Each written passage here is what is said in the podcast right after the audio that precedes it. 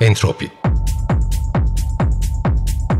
Sonsuz enerji, sonsuz devinim ve düzensizliğin değişen ritmi. Hazırlayan ve sunan İlke Mekberzade.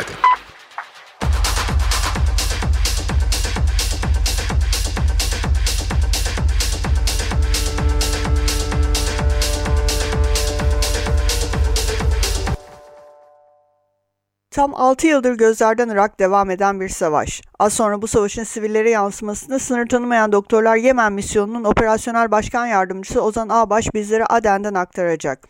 Bugün günlerden iki Kasım iki bin yirmi, Entropi'nin on dördüncü bölümüne hoş geldiniz. Merhaba Ozan, bize Aden'den bağlanıyorsun. Dolayısıyla öncelikle hoş geldin. Yemen'de altı yıldır süregelen savaş yüzünden altyapının altında bir şey kalmadığını biliyoruz. İnternet bağlantısının bize izin verdiği oranda senden oradaki son durumu bize anlatmanı istiyorum. Ama öncesinde biraz süreçten de bahseder misin? Yani bu noktaya nasıl gelindi? Burada artık kronik boyutlara ulaşmış olan açlığın altında yatan sebepler nelerdir? Siz Médecins Sans Frontières olarak bununla nasıl mücadele ediyorsunuz? Çünkü bildiğim kadarıyla çok ciddi de bir ambargo söz konusu. Bir yandan da kovid on dokuz ama zaten daha öncesinde siz sınır tanımayan doktorlar olarak ciddi bir difteri ve kolera salgını ile de mücadele ettiniz ki bunun baş nedenlerinden biri insanların bırak yiyeceği, savaş ve kesintisiz devam eden bombardımanın yerle bir ettiği altyapı sistemlerinin tamamen çökmesi yüzünden temiz suya dahi ulaşamamaları. Ki biz şu aşamada bu yaşadığımız pandeminin içinde altyapı sistemlerinin, temiz suya ulaşımın ve bunun aslında bir insani hak olduğunu, nedeni hayati bir durum olduğunu da farkındayız. Senden rica etsem bize Yemen'de neler oluyor, son durum nedir anlatır mısın? Merhaba Bikem, teşekkür ederim beni davet ettiğiniz için bugün. Yemen'den herkese selamlar, saygılar. Başlamadan önce belki bir de söylemek isterim ki İzmir'e ben buradan başsağlığı ve destek geçmiş olsun diyelim. Dileklerimi, geçmiş olsun dileklerimi iletmek istiyorum. Kendim de İzmirliyim. Ee, yakından takip ediyorum durumu. Biz de aynı zamanda sınır tanımayan doktorlar olarak da takip ediyoruz şu anda orada olan gelişmeleri. Umuyoruz ki daha fazla ihtiyaç olmadan bir an önce yani enkaz altında kalan vatandaşlar da çıkarılacaktır ve süreci atlatacağız hep beraber. Ee, evet, Yemen dileği o yönde. Evet. Yemen söylediğin, aslında senin de bahsettiğin üzere uzun süredir e, çatışmalara tanık oluyor. Yaklaşık altı sene oldu e, çatışmalar ve savaş e, burada devam ediyor. Farklı bölgelerde, farklı şiddette. Özellikle ağır silahların çok yoğun kullanıldığı, birçok farklı aktörün dahil olduğu bir savaş bu. Hem e, buradan Ye- Yemen yerelinden hem uluslararası aktörlerin, koalisyonun bir parçası olduğu çatışmalar var. O yüzden de çatışmaların şiddeti de değişebiliyor yer yer. Fakat sonuçları senin de bahsettiğin üzere sivil halk üzerinde, insanlar üzerinde sonuçları giderek artıyor ve ağırlaşıyor. Biz sınır tanımayan doktorlar ekibi olarak burada yaklaşık on on bir farklı vilayette faaliyetlerimizi, aktivitelerimizi sürdürüyoruz. Sağlık hizmetleri sağlıyoruz. Kimi yerde buradaki hali hazırda var olan hastaneler ile işbirliği yaparak, kimi yerlerde doğrudan hizmetleri kendimiz sağlayarak, kimi yerlerde ise gezici e, ekiplerle insanlara ulaşmaya çalışarak bu hizmetleri sağlamaya çalışıyoruz. Birçok şeyle karşılaşıyoruz. Sanırım bunlardan en önemlisi aslında senin de az önce bahsettiğim konu sağlık hizmetlerine erişim ve e, aynı zamanda altyapıdan artık eksikliklerinden ya da çatışmanın kendisinden kaynaklanan kaynaklara erişim problemi. Bunu birçok yerde gözlemleyebiliyoruz. Hatta yani baktığımız zaman kendi hastalarımıza, hastane verilerimize sanırım en büyük problemlerimizden birisi aslında insanların hasta olmalarına rağmen ve bunun farkında olmalarına rağmen bizim hizmetlerimize ya da diğer sağlık hizmetlerine çok geç ulaşıyor olması. Kimi zaman saatler, günler sürüyor bir yerden bir yere yolculuk, seyahat etmeleri. Bunun için de birçok sebep var. Yani bunun için de altyapının çatışmalardan etkilenmiş olması var. Yolların, koşullarının çok kötü hale gelmiş olması, kullanılamıyor olması var. Kimi yolların çatışmalar yüzünden e, kapatılmış olması söz konusu. E, hı hı. İşte cep- cephelerin e, varlığı ya da işte farklı sebeplerle kapatılmış olması. E, kimi zaman da aslında çok basit ekonomik sebepler de olabiliyor. Yani burada herkesin e, aracı olmadığı gibi aracı olanların, kendi arabası olanların benzine ulaşması da o kadar kolay olmayabiliyor. Yani özellikle şu anda son birkaç aydır devam eden belli bir yakıt krizi de var ülkenin belli bir bölgesinde. Bunun üzerine tabii ki yani işte toplu taşıma araçlarının olmaması, olunca da ona insanların ekonomik durumlarının yeterli olmaması gibi birçok sebep sayılabiliyor. Bu tabii yani sağlık hizmetlerine geç erişim bir e, problemlerden birisi, karşılaştığımız problemlerden birisi. Bir diğeri de aslında bu sağlık hizmetlerinin var olmaması. Yani hiç e, ya devam ettirilemiyor oluşu. Belki önceden vardı e, ama şu anda devam eden savaş sürecinde ya insan kaynağının bulunmaması ya tedariğin sağlanamaması bile bu faaliyetler durdurulmuş olabiliyor, devam edemiyor olabiliyor. Kimi hastaneler biliyoruz ki geçmişte bombalandığı, saldırıya uğradı ya doğrudan bilinçli bir şekilde veya bilinçsizce, biz bunun sebeplerini çok bilemesek de sonuç olarak bu çatışmadan direkt doğrudan etkilenen e, yapılar, hastaneler ve sağlık hizmetleri birçok yerde yetersiz ya da hiç yok ya da çok kısıtlı, dediğim gibi. Bu da bir başka e, ikinci sonuç bizim burada gözlemlediğimiz. Bunun dışında tabii yani kaynaklara erişim yalnızca sağlık hizmetlerine erişim anlamında kullanılmamalı, kullanılmamalı. Aynı zamanda yiyeceğe, aynı zamanda pazara, markete erişim, hı hı. aynı zamanda eğitim hizmetlerine erişim. Bunların hepsini, hepsini birlikte düşünmek gerekiyor. Ve bu, tüm bu erişimin kısıtlandığı bölgelerde bir sonuç olarak şu anda ciddi anlamda insani kriz yaşanıyor. Bu bölgelerin tabii dediğim gibi kimisi daha fazla etkilenmiş olabilir, kimisi daha az etkilenmiş olabilir. Ama tüm Yemen'e baktığımızda şu anda bütün Yemen'i kapsayan bir insani yardım krizinden bahsetmek mümkün. Ve açlıktan bahsediyoruz, öyle değil mi? Yani e, çünkü oradan paylaşılan görsellere baktığımız zaman özellikle çok ciddi anlamda e, besin kaybı yaşamış küçük çocukları görüyoruz. Bunlar bizim hani e, Sudan'dan, Afrika'dan görmeye alıştığımız e, resimler, maalesef alıştığımız da korkunç bir kelime ama fakat bunun Yemen'den gelmesi e, ve aslında bir dönem çok e, ciddi oranda hani yaşam kalitesinin hani en azından kabul edebilir ya da yüksek olduğu bir ülkenin bu hale düşmüş olması, burada uygulanan ambargolar sonucu çocukların artık normal besin dahi alamayıp e, burunlarından tüplerle beslenecek duruma gelmiş olması, bu ne kadar kronik bir durum. O zaman bizim yani gördüğümüz fotoğraflar gerçeği yansıtıyor diye düşünüyorum ama bir de senden duyalım. Ne oluyor sahada? Evet, yani Um... şu bir gerçek ki burada yetersiz beslenme ya da beslenme problemleri var ve bunu biz de yer yer gözlemliyoruz. Bunun geldiği noktayı bir açlık, yani İngilizce kavramla famine olarak adlandırmak şu anda bizim gözlemlerimize göre henüz mümkün değil. Bizim elimizde var olan verilere göre. Şu aşamada henüz yani işin o noktaya varıp varamayacağını da bilmiyoruz. Fakat Yani, yani aslında varmaması gibi. için e, bir umut da var. Var, var. Yani şu anda o aşamada değil ve aslında yani yapılabilecek hala şeyler var. Bunlardan en önemlisi tabii ki e, yani uluslararası ya da yerel aktörlerin, bizim gibi çalışan insani yardım kuruluşlarının elinden geleni yapıp bir şekilde daha fazla insana ulaşması, daha fazla bölgede yardımlarını arttırması.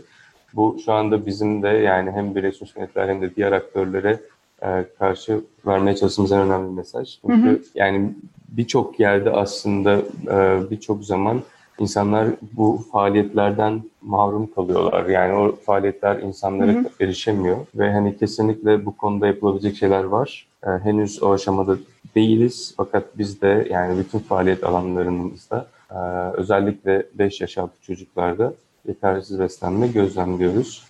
Bunu farklı yerlerde, farklı seviyelerde olsa da var. Ama Hı-hı. umuyorum ki yani uluslararası aktörler ve yerel aktörler faaliyetlerini arttırarak buna müdahale edebilirler. Edebilirler Bunları ve aynı zamanda evet aynı zamanda sizin gibi özellikle sağlıkla çalışan ve eğitim alanında çalışan kişileri de belirli seviyede koruma sağlayabilirler. Çünkü bildiğimiz kadarıyla şiddetlenen bombardımanların hedef aldığı yerler, yani hastaneler ve okullar da bunlar arasında. Yani sadece sivil yaşam alanları değil, aynı zamanda bizim savaş savaş çerçevesinde bir centilmenlik kabulü olarak aslında hastaneler ve okullar vurulmazlar. Biz bunu böyle kabul ediyoruz. Fakat Yemen'de bu tam tersi, daha yeni Taiz'de e, bir saldırı e, gerçekleşti.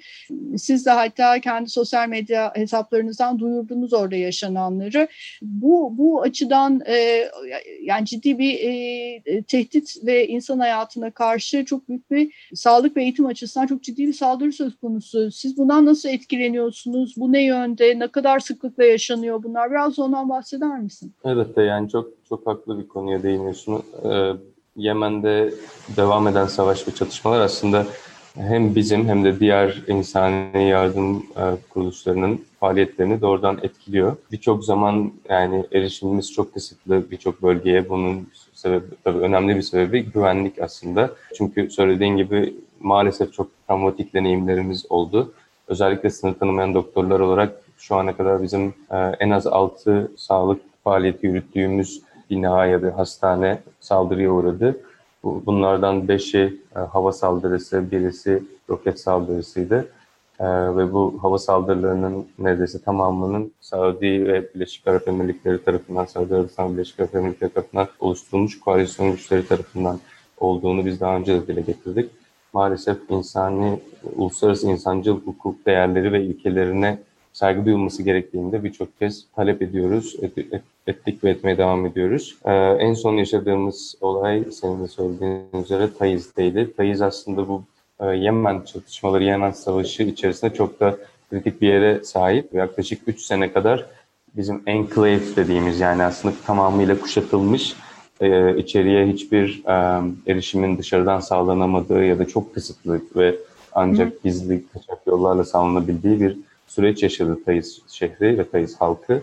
iki bin on altı, iki bin on dokuz ya da iki bin on beş sonu iki bin on sekiz gibi bir süreçte. Ve bu süre boyunca aslında yalnızca e, kuşatılmış değil, aynı zamanda indiscriminate yani hiçbir fark gözetmeksizin bombalanması da söz konusuydu şehrin. Bu süreç atlatıldı. Şu anda yani son iki senedir bu e, kuşat, kuşatma en azından ortadan kalkmış durumda. Biz de ulaşabiliyoruz şehre.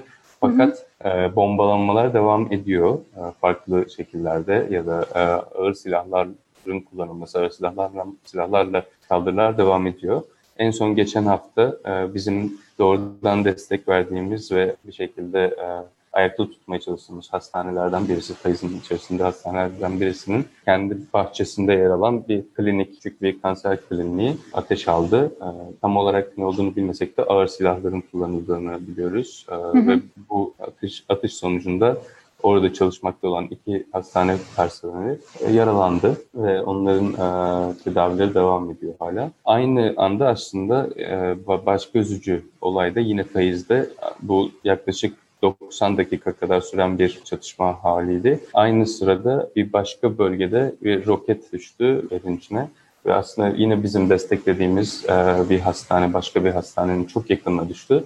Ve o kadar yakınındaydı ki bu hastane içerisinde panik yarattı. Ve birçok hasta ve çalışan o anda ne yapacaklarını bilemeyerek bir başka hastane, yakında bulunan bir başka hastaneye kaçmaya çalıştılar. Çünkü genel olarak hastanelerin korunması bir nebze olsa daha daha çok saygı gösterilen hı hı. bir konu evet. diğer sivil bölgelere göre. Ve sanırım özellikle insanlar roketin hastaneye düştüğünü düşünerek büyük bir paniğe kapıldılar. Çünkü bu çok beklenmeyen bir durum. Her ne kadar yaşanmış olsa da geçmişte çok gündelik hayatta beklenmeyen bir durumdu. Ve yani düşünün ki işte hamilesiniz ve doğum yapmak üzeresiniz belki de. Yani o doğum sebebiyle belki de hastanesi, hastanedesiniz ya da elinizde bebeğinizle hastanedesiniz ve hani burada mı kalsam daha güvenli yoksa diğer hastaneye mi kaçsam daha güvenlinin hesabını yapmak zorunda kalıyorsunuz. E, tabii ki yani iki opsiyon da aslında güvenli değil maalesef. Çünkü kaçtıkları hastane yani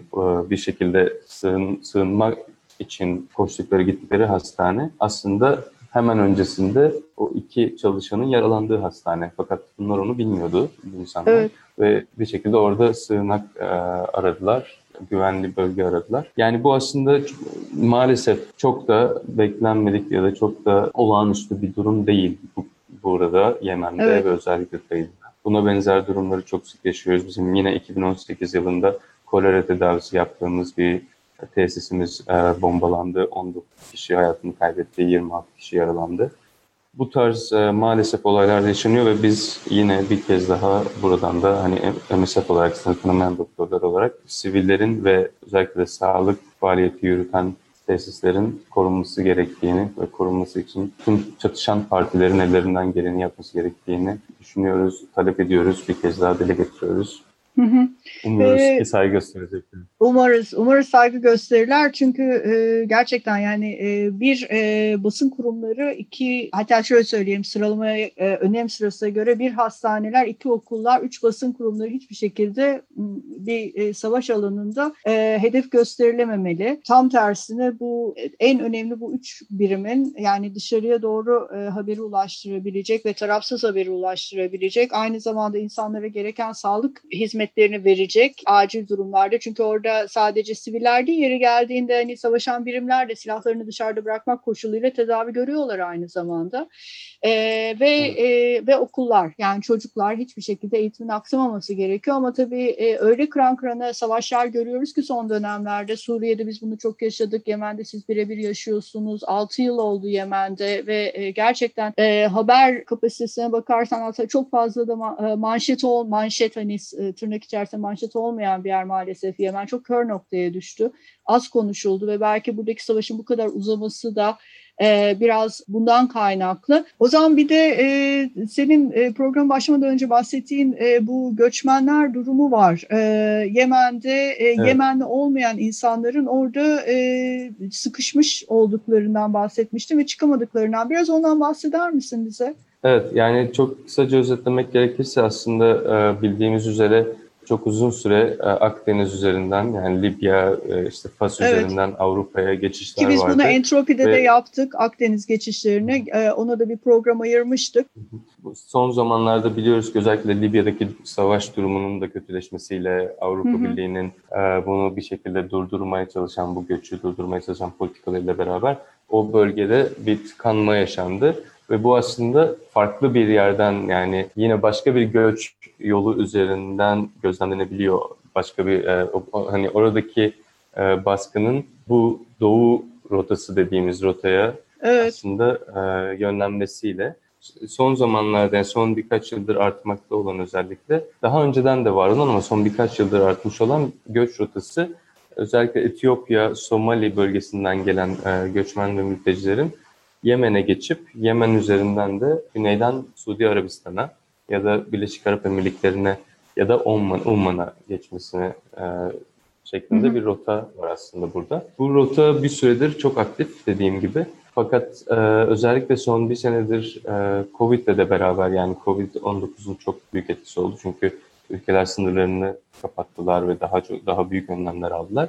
Bir de üstüne üstlük buradaki çatışmanın tam bu göç, yani Yemen içerisindeki göç rotasına e, yaklaşmış olması ve or- onu etkilemiş olmasıyla beraber biz şu anda e, ciddi miktarda özellikle Etiyopyalı e, ve Somalili e, göçmenleri görüyoruz. Bunlar tabii ki, yani Yemen halkının durumu oldukça kötü, yani özetlediğim üzere, ama bu göçmenlerin durumu bir tık daha kötü, bir nebze daha kötü. Çünkü e, dil de konuşamıyor, yani dil konuşamıyorlar, kaynaklara erişim imkansız, neredeyse yok. Bulundukları bölgelerde sokakta yatmak zorundalar, açıkta yatmak zorundalar. Gündelik iş bulmaları çok zor oluyor. Yani bizim proje bölgelerimizden birisinde, Marib'de özellikle, şu anda tespit edebildiğimiz belki bin kadar, belki daha fazla, tam sayıyı bilemiyoruz, göçmen. Aynı zamanda tabii ki yani bu göç trafik dediğimiz, yani işte insan ticareti. İnsan, insan ticareti, kaçakçılığı yapan insanların networklerinin de elinde.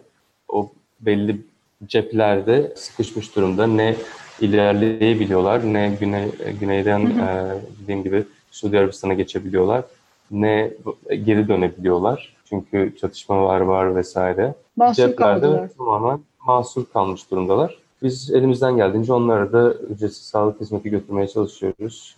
Fakat hı hı. onlar açısından durum hiç iç açıcı görünmüyor şu anda. Evet evet, biz bunu Entropi'de de yapmıştık. Hem Louis Michel ekibiyle birlikte Akdeniz göçlerini değerlendirmiştik ve oradaki politikaların acilen insan kurtarmaya, hayat kurtarmaya yönelik yeniden düzenlenmesi gerektiğini e, dile getirmişti e, katılan konuklarımız. Aynı zamanda Türkiye'nin güneydoğusunda da e, bu göçün e, bir kolu oraya da geliyor. Onu da yaptık bir başka evet. Entropi bölümünde e, ve insanların sınırdan nasıl e, yürüyerek e, ülkeye girdiklerini ve e, kilometre kilometrelerce yürüyüp e, Van'a kadar geldiklerini ve Van'da hatta e, yolların e, jandarmalar tarafından kapatıldığını bildikleri için Van Gölü'nü geçmeye çalışırken bir teknenin alabora olması sonucu hayatlarını kaybettiklerini de biliyoruz. E, şimdi iki tane zamanımız zamanımız daralıyor ama iki tane önemli sorun var. E, birincisi e, siz e, aslında şu anda kovid on dokuzda da orada mücadele ediyorsunuz Yemen'de. Bütün bunlara rağmen bir de bir de pandemi de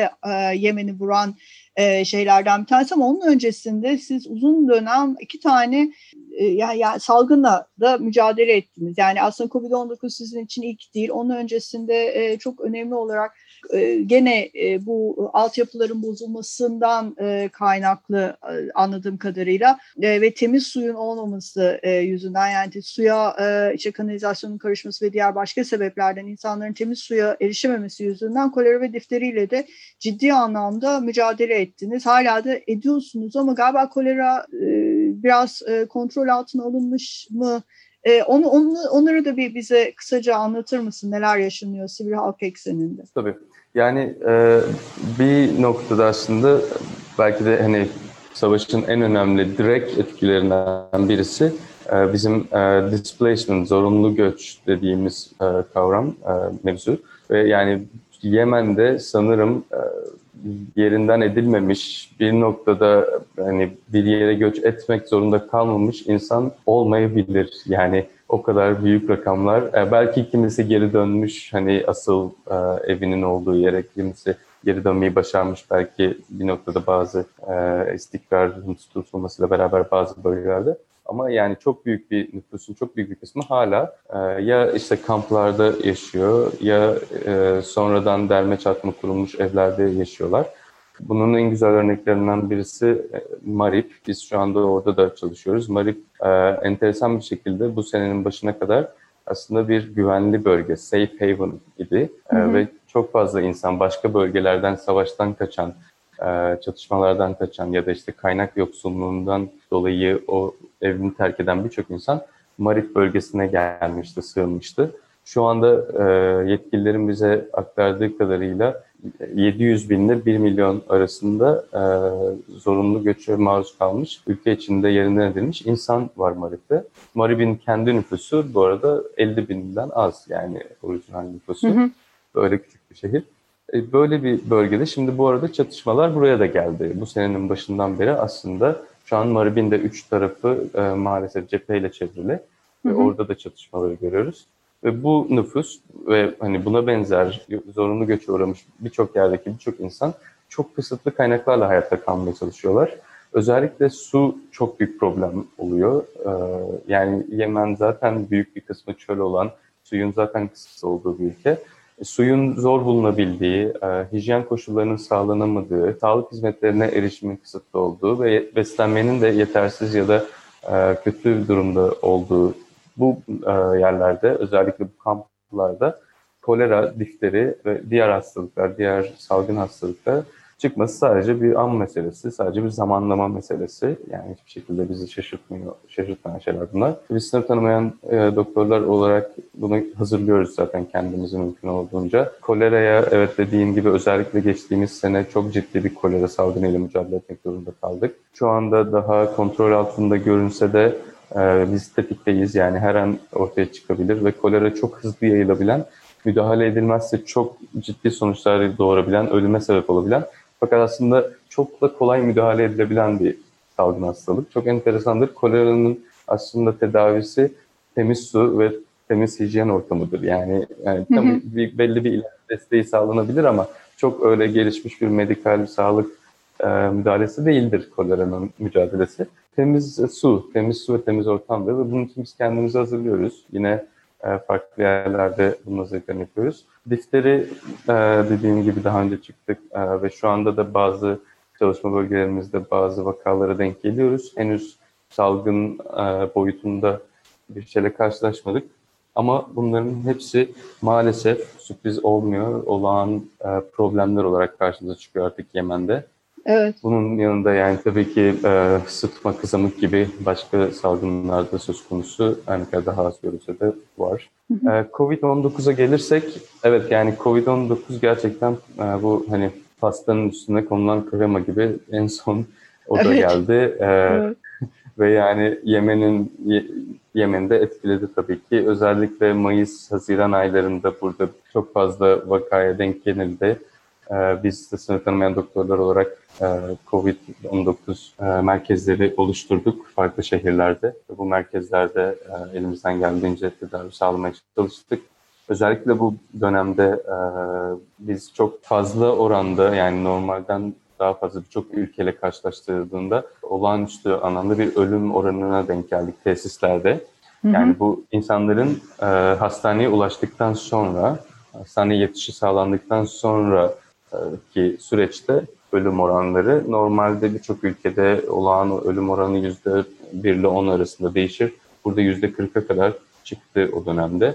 Ve biz bunun aslında sebebinin, evet, biz bunun asıl sebebinin, yani altında yatan sebebin, daha önce de bahsettiğim gibi erişim problemleri yüzünden geç kalınmış bir müdahale olduğunu düşünüyoruz. Yani insanlar hastanelere maalesef son dakikaya kadar bekleyerek ya da beklemek zorunda kalarak ulaştılar. Hı hı. Ve artık ulaştıkları noktadan sonra maalesef yapabilecek çok fazla bir şey yoktu. Fakat e, Haziran ayından bu yana ciddi bir düşüş de gözlemliyoruz. E, biz geçen son iki ay içerisinde aslında kovid on dokuz için doğrudan yaptığımız e, faaliyetleri e, durdurduk. Yani hasta sayısı çok ciddi oranda düştü. Şu anda gözleme, gözlemlemeye devam ediyoruz. Kendi e, diğer hasta, diğer hizmetleri sağladığımız hastanelerde ya da sağlık hizmeti verdiğimiz bölgelerde e, bir şekilde durumu indir, gözlemlemeye, insanlara geldikleri takdirde arayarak, e, doğru bilgiyi tespit ederek e, durumu anlamaya çalışıyoruz. Fakat şu an an itibariyle çok ciddi bir kovid on dokuz tehdidi bulunmuyor. Hı hı. Bu güzel bir haber. Yani, olacak. Evet, ama tabii ki önümüzdeki süreçte ikinci dalga, üçüncü dalga, yani yeniden yükselmesi vakaların söz konusu olacaktır diye tahmin ediyoruz. Hı hı. Bunun kaçınılmaz olduğunu biliyoruz, evet. Zaten birçok ülkeye baktığımızda. Hı. Umuyoruz ki Ve... çok fazla etkilemeyecek. Evet ve bu bu bağlamda da şimdi geleceği konuşmaya başlamışken son sorumuz o olsun. Programın sonuna yaklaşıyoruz artık. Ama biz seni tekrar seni ya da beraber çalıştığın arkadaşları Yemen konusunda rahatsız etmeye ve konuk etmeye devam edeceğiz burada. Çünkü Entropi'nin yani üzerinde duracağı yerlerden birisi o bölge. Ta ki oradaki insanlar güvenli bir hayat tarzına tekrardan geri kavuşana kadar. Buradan senin öngörün nedir? Yani yakın zaman içerisinde, orta zaman içerisinde, uzun vadede Yemen için nasıl bir tablo görüyorsun e, siviller açısından? Yani şu anda göründüğü noktada tabii ki e, çok fazla soru işareti, çok fazla bilinmeyen şey de var bizim için. E, yani işin politik bir kısmı var, siyasi ayağı var. Hani bu siyasi düzlemde birçok farklı görüşmeler devam ediyor, aktörler arasında süreçler devam ediyor. Biz bunlara vakıf değiliz. Fakat şu anda olduğu şekilde devam ederse e, maalesef siviller daha da fazla etkilenmeye devam edecekler. E, bu bahsettiğim kamplarda özellikle insanların büyük miktarda e, toplandığı ve kaynaklara erişim olmayan yerlerde e, daha fazla salgın, ölüm görmek maalesef mümkün. E, bunlar bizi tedirgin eden şeyler.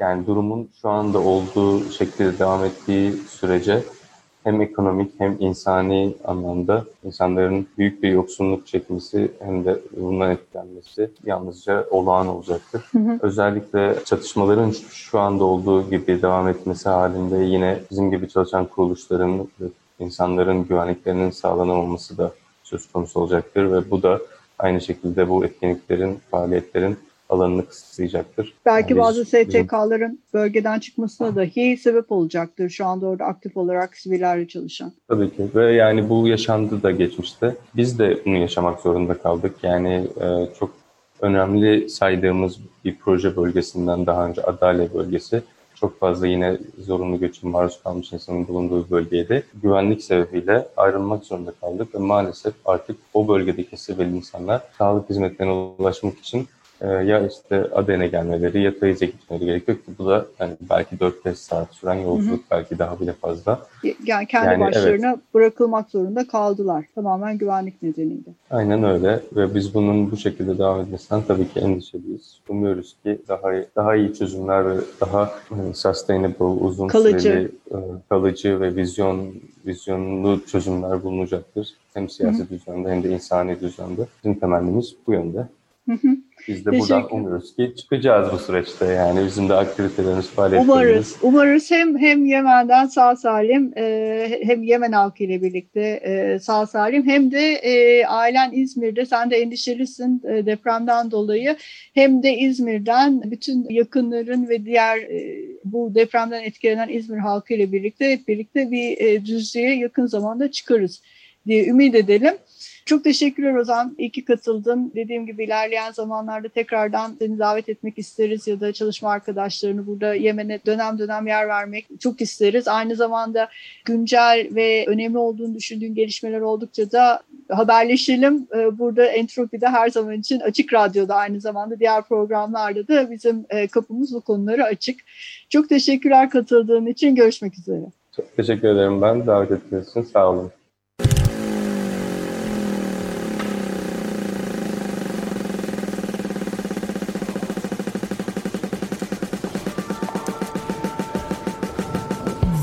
Entropi. Sonsuz enerji, sonsuz devinim ve düzensizliğin değişen ritmi.